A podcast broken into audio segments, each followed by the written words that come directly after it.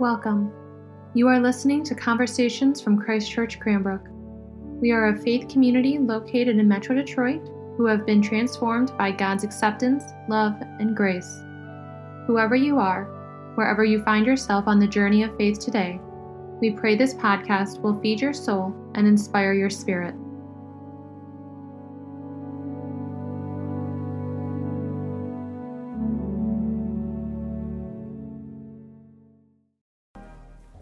You shall love the Lord your God with all your heart, and with all your soul, and with all your mind. You shall love your neighbor as yourself. I speak to you today as a sinner to sinners, as the beloved of God to God's beloved, as one called to bear witness to those called to bear witness. Amen. Last week, uh, Yale Divinity School had a special memorial service for my dissertation director, Gene Outka. He um, was the Sterling Professor of Divinity there and was an incredible force in uh, the academic world and in my life. He was the person who read, marked, inwardly digested, and spit back complete advice regarding my dissertation. and I would never have finished my dissertation if it wasn't for Gene. And um, I had an interesting relationship with him, and I think many of us did. He was an incredibly formal man. He was Lutheran, came from Sioux City, South Dakota, moved to Yale Divinity School, and he was elevated there. Uh, they found his approach to be amazing. But this meant that he didn't remember my birthday, nor did he ever expect me to remember his or things like that. We had lunch twice when I started my dissertation and when I finished. What he did do is he took his work as a teacher and scholar seriously. And he took my work as a teacher and scholar seriously. And after I would send out each chapter of my dissertation, which we did by mail, this is before email had really came to be trusted. Of course, we don't trust email anymore either. I would sit by the post box and wait weeks until he sent back his comments. And they would arrive in this tattered envelope and I would go to my office and I'd cut it open, and this waft of odor of pipe smoke would just come out from inside, and I'd pull it out, and it was like permeating every page. And yes, I picked it up and smelled every page, and on every page, there was red writing on every sentence. That was the kind of dissertation director he was. And I thought I was unusual for that, but until I was talking to another, uh, one of his students, and I said, Did you, did you ever notice the papers would come back just smelling so much like pipe smoke? And she said, Yes. And I would go, and I thought, Wow, okay. Two of us. Gene showed me love. And I only now sometimes recognize that. He took what I did seriously. He took my work seriously. He took me seriously. This was a professional relationship. I was entering a profession. And Gene had banked his entire life on love. His writing and research was on agape and this was a movement in theology that argued that what was special about Christianity could be found in the relationship to God and others, the love that we showed God and others, and that God showed us through agape.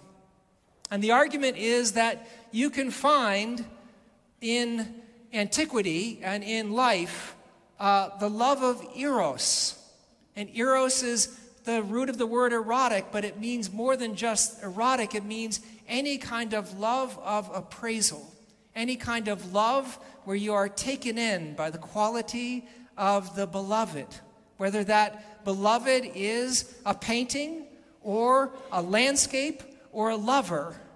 Eros always appraises value in the other. And interestingly enough, Eros does not appear in the New Testament. The New Testament does sometimes speak of philia, which is the love that is of friendship. It's from which we get the term filial. And philia is a kind of bond that you sometimes speak of and see in the New Testament. It is the kind of glue that holds a community together, like when we volunteer in some capacity, you develop this shoulder to shoulder intimacy. That's mentioned a bit in the New Testament. But agape is special. In the Gospel of John, when we read in John 3:15 that God so loved the world that he gave his only begotten son Jesus that whoever believes in him should not perish but have eternal life, the word that is used is agape. And agape is used at the end of the Gospel of John when Jesus and Peter are having this exchange on the beach after his resurrection, and when they're going through that graced confrontation between Jesus and Peter, Jesus asking him three times, Do you love me? That shadows the fact that Peter three times denied him as Lord. The word that Jesus uses is agape. Peter, do you love me?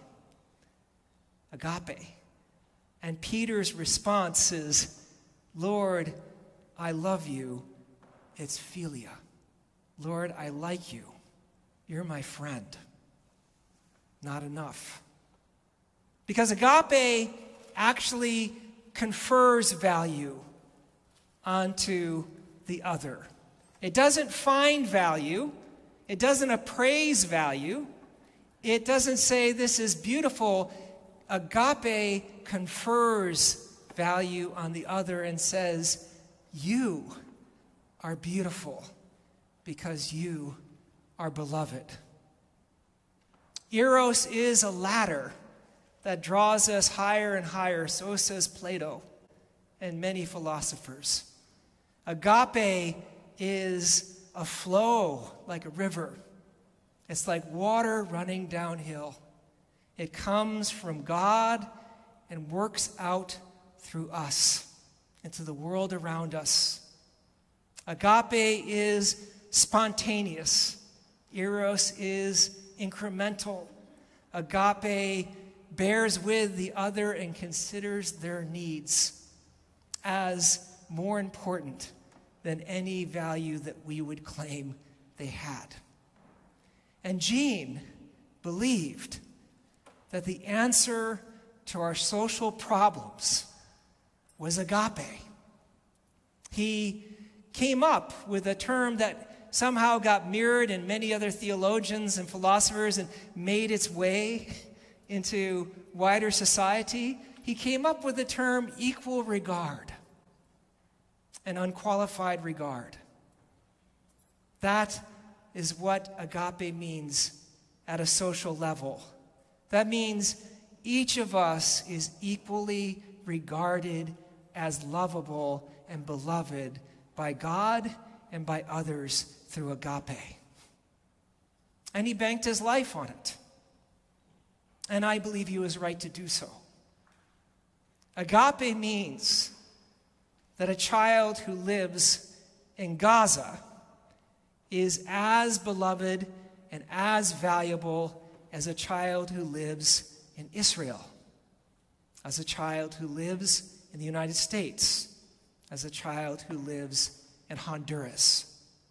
Agape claims that we have this connection and that the, the work of life is to lean into that connection. Gene believed that that was the answer that we were all looking for in our lives and in our work at every level. Reinhold Niebuhr loved agape so much that he made it the stuff of eternity. he said it's something that is this impossible ideal, and that we, in the meantime, just have to make our way, picking around it and finding our way in little steps. And Martin Luther King, he believed that agape wasn't impossible. He believed that agape was real and was already here it was surrounding us, and all we had to do was to acknowledge its power and follow its mandates, and life would be transformed. And the question you and I have to ask today is which form of agape is God calling us to follow? Is it an impossible ideal? Or is it something that you and I have to hold on to with all our might, with everything we have, now more than ever, and to lean in. Our reading today from Matthew represents one of the only times in Matthew's gospel where he uses the word agape. It arises right as Jesus is starting to feel the noose around his neck right at the moment in which Jesus is aware that he is going to be crucified so that the kingdom of God would come in a new way. It was right at the moment he is just getting ready to be betrayed. And a lawyer asks a question about the law. And Jesus responds by speaking out those words of agape, the way to read the hundreds of laws in the Hebrew Bible is through the lens of love. This is embedded in the Hebrew Bible, of course, but by elevating it, Jesus created a kind of strategy for reading that he wanted us to follow that was writ on the signature of Jesus' own life because Jesus in Matthew is love incarnate. So, that strategy of reading is something that has informed us for generations. We forget it sometimes. We get focused on the trees and not the forest. But when it comes uh, to a point, when push comes to shove in the church, we have always opted for agape we've always opted to include and embrace and welcome. And I believe the church does, that right every time it does so. St. Augustine, in De Doctrina Christiana, Book 4, if you're looking it up at home, written sometime at the turn of the fifth century, he put it this way if anyone makes a mistake in Scripture, but follows the rule of love, they are like a traveler who somehow wandered away from the path and got lost, but yet somehow found their way home. Hmm. Because love would lead them there. And so Augustine had no worry about misinterpreting the scriptures so long as the rule of love was followed. And this strategy for reading is also a strategy for living. Gene and I had cause to argue over many things. I saw things as more complex than he did and I'm learning the wisdom of simplicity. And one of the things that that strategy for living speaks to is the fact that agape is a kind of banking on the future when you look at today's gospel. It's, it's the reason why you have that first part of the passage where they're arguing over the law, and then Jesus turns the tables and asks the Pharisees a question they dare not answer. The reason why that exists is because Jesus is actually inviting them to interpret the scriptures. That, that line in it where it says, um, The Lord said to my Lord, Sit at my right hand until I put your enemies under your feet. It's right from the Psalms. But the Pharisees could not follow that lens, that strategy of reading, because it meant that they had to see the life they were living completely differently. Because for the Pharisees, there were great patriarchs like Moses and all the rest that followed him, which showed a long trajectory of decline. Do you know what that's like? When we talk about the booths, for example, our forefathers, the people who did better than we did, all that we can think of is all of us have never quite followed in the footsteps of these giants. It's a pretty human thing to do. But Jesus wants them to see that to follow agape is to bank on the future. Because in that future, there is resurrection. And in that future, there is renewal. And in that future, there is hope. And in that future, there is faith. And in that future, there is love at a level that we cannot even understand, such that we cannot ask or imagine. So, today's gospel invites us into a strategy for living according to agape. And that means banking on the future, saying that this difficulty that we're experiencing today, when everything seems to be falling to pieces, all of it is just a step in the way to resurrection. And that will come. And the trick in life is that you have to be mindful of that present and past in your life that you carry in you like a memory as you lean into that strategy of love. Because oftentimes we know the power of love only in retrospect, only as a memory of the scent of pipe smoke and the scribble of red ink on my pages.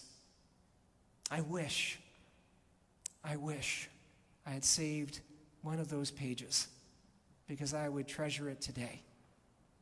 But I was so focused on finishing. But now I know what I only perceived dimly at the time. Now I know, as Paul says, I see face to face.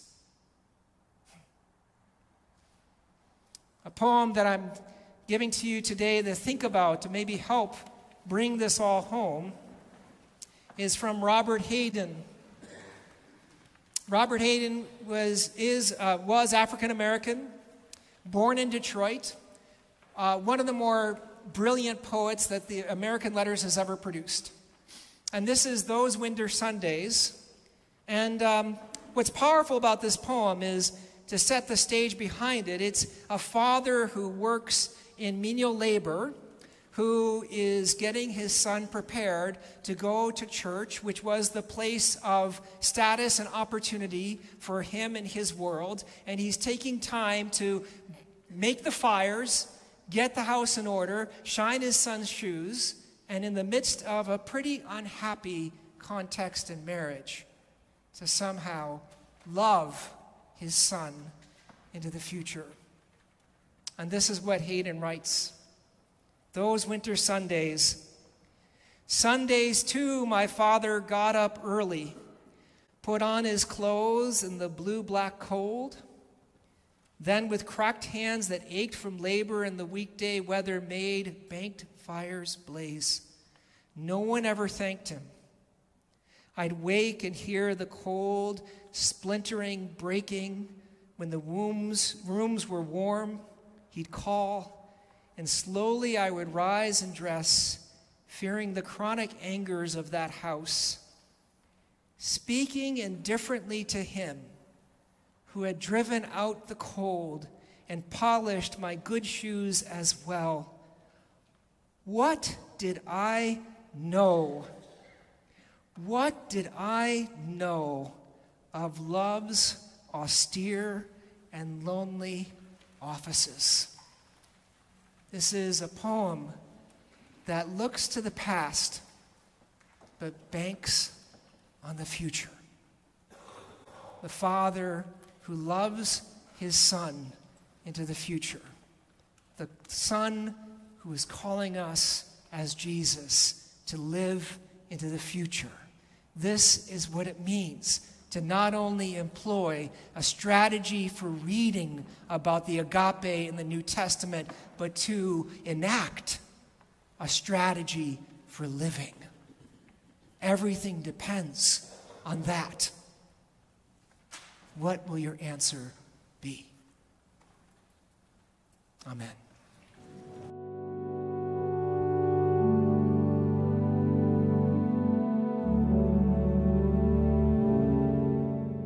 Thank you so much for listening to Conversations at Christ Church Cranbrook. To learn more about our mission, worship services, and learning opportunities, please visit us at christchurchcranbrook.org. You can find us on Facebook and Instagram at Christchurch Cranbrook. We look forward to you joining us again, and may God bless you now and always.